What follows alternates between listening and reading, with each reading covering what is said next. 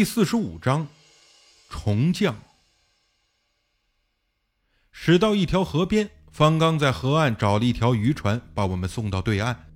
在船上，我忍不住问：“你认识的阿赞和降头师都不少，为什么每次生意都会找不同的师傅呀？”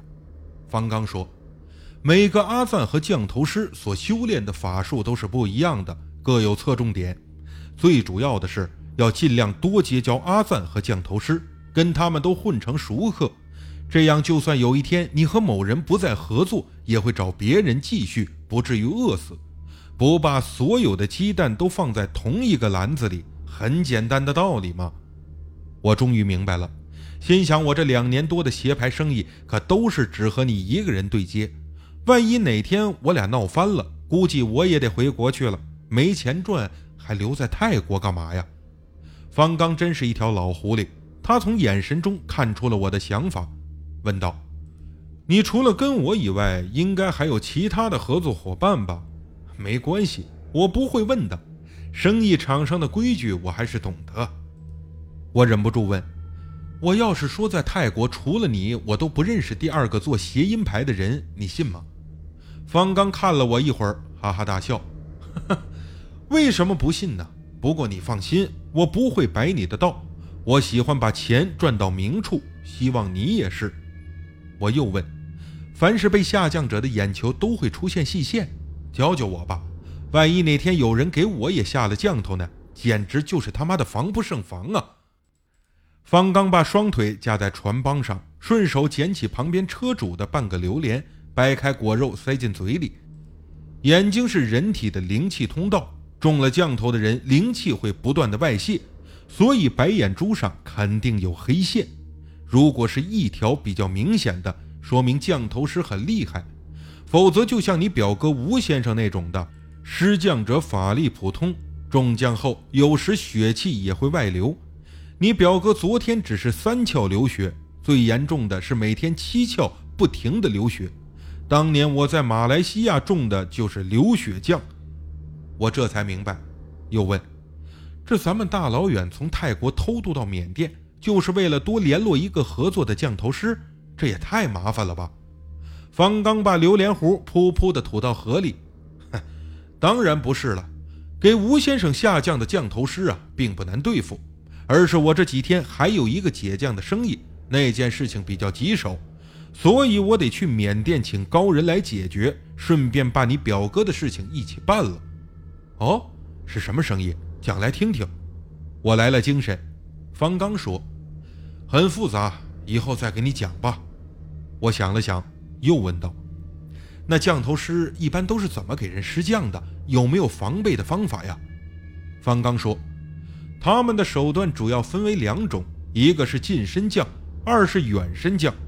近身降比较容易中招，吴先生估计中的就是这种。远身降要求降头师有很高深的法力。”他们只要知道目标的名字，得到目标的毛发、血液，甚至写过字的纸，就能成功下降，让目标中招。我很惊讶，这写过字的纸有什么用啊？方刚说，人会把极少部分的灵力注入到所写的字当中，所以带字的纸也能成为降头师的施法工具。当年我在马来西亚中招那次，也算是远身降。但那名降头师施法的时候，在我的住所附近，毕竟那个时候我完全没有防备，所以对方就省了很多的事情。我又问：“那下降头到底有多少种啊？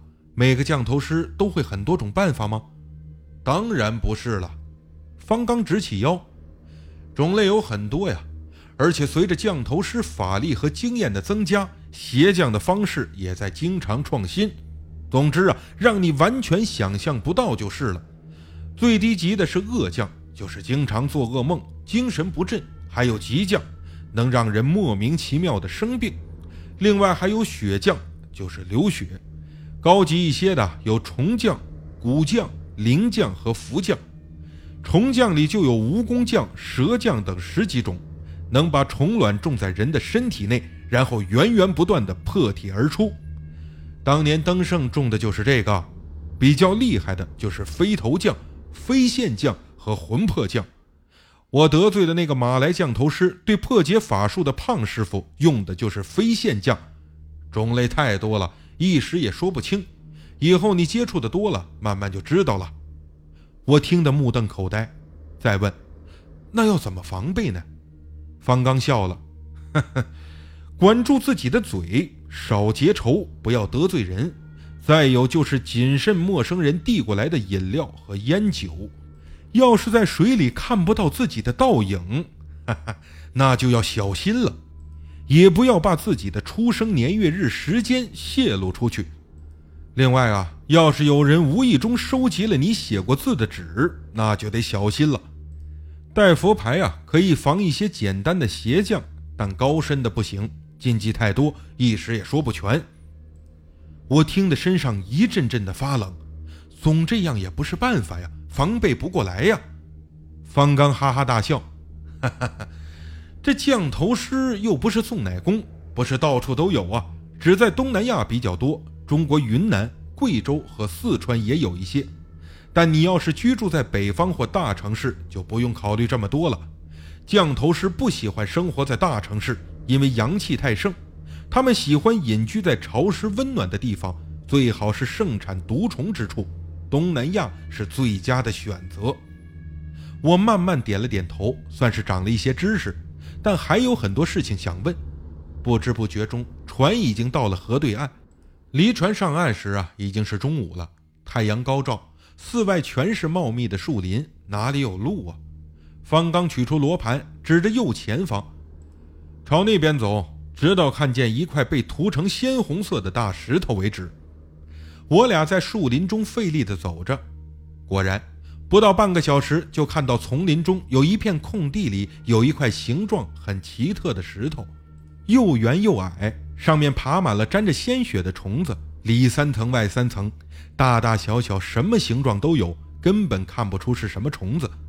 周围有无数的苍蝇和蚊虫在嗡嗡嗡地盘旋着，还能闻到很浓的血腥臭味，熏得我只想吐。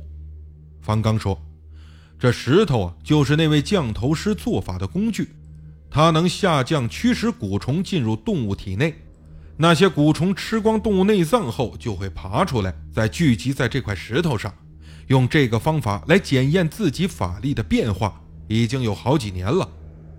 听了方刚的话，我根本无法相信这是真的，因为实在是太悬了。又走了一段路，再次进入树林，我饿的是头晕眼花。刚想从背包里拿点面包出来吃，忽然看到地面上有一大片血肉模糊的东西在蠕动，我连忙躲避。方刚说：“降头师就在附近，他在施法。”我顺着他的手指方向看，有个赤裸上身的男人从右前方的另一个方向朝这边走过来。在我的印象里啊，这种世外高人应该穿长袍一类的衣服，结果看到的这位穿了一条迷彩裤子、大皮鞋。赤裸的上身纹得密密麻麻，全是看不懂的文字和符号。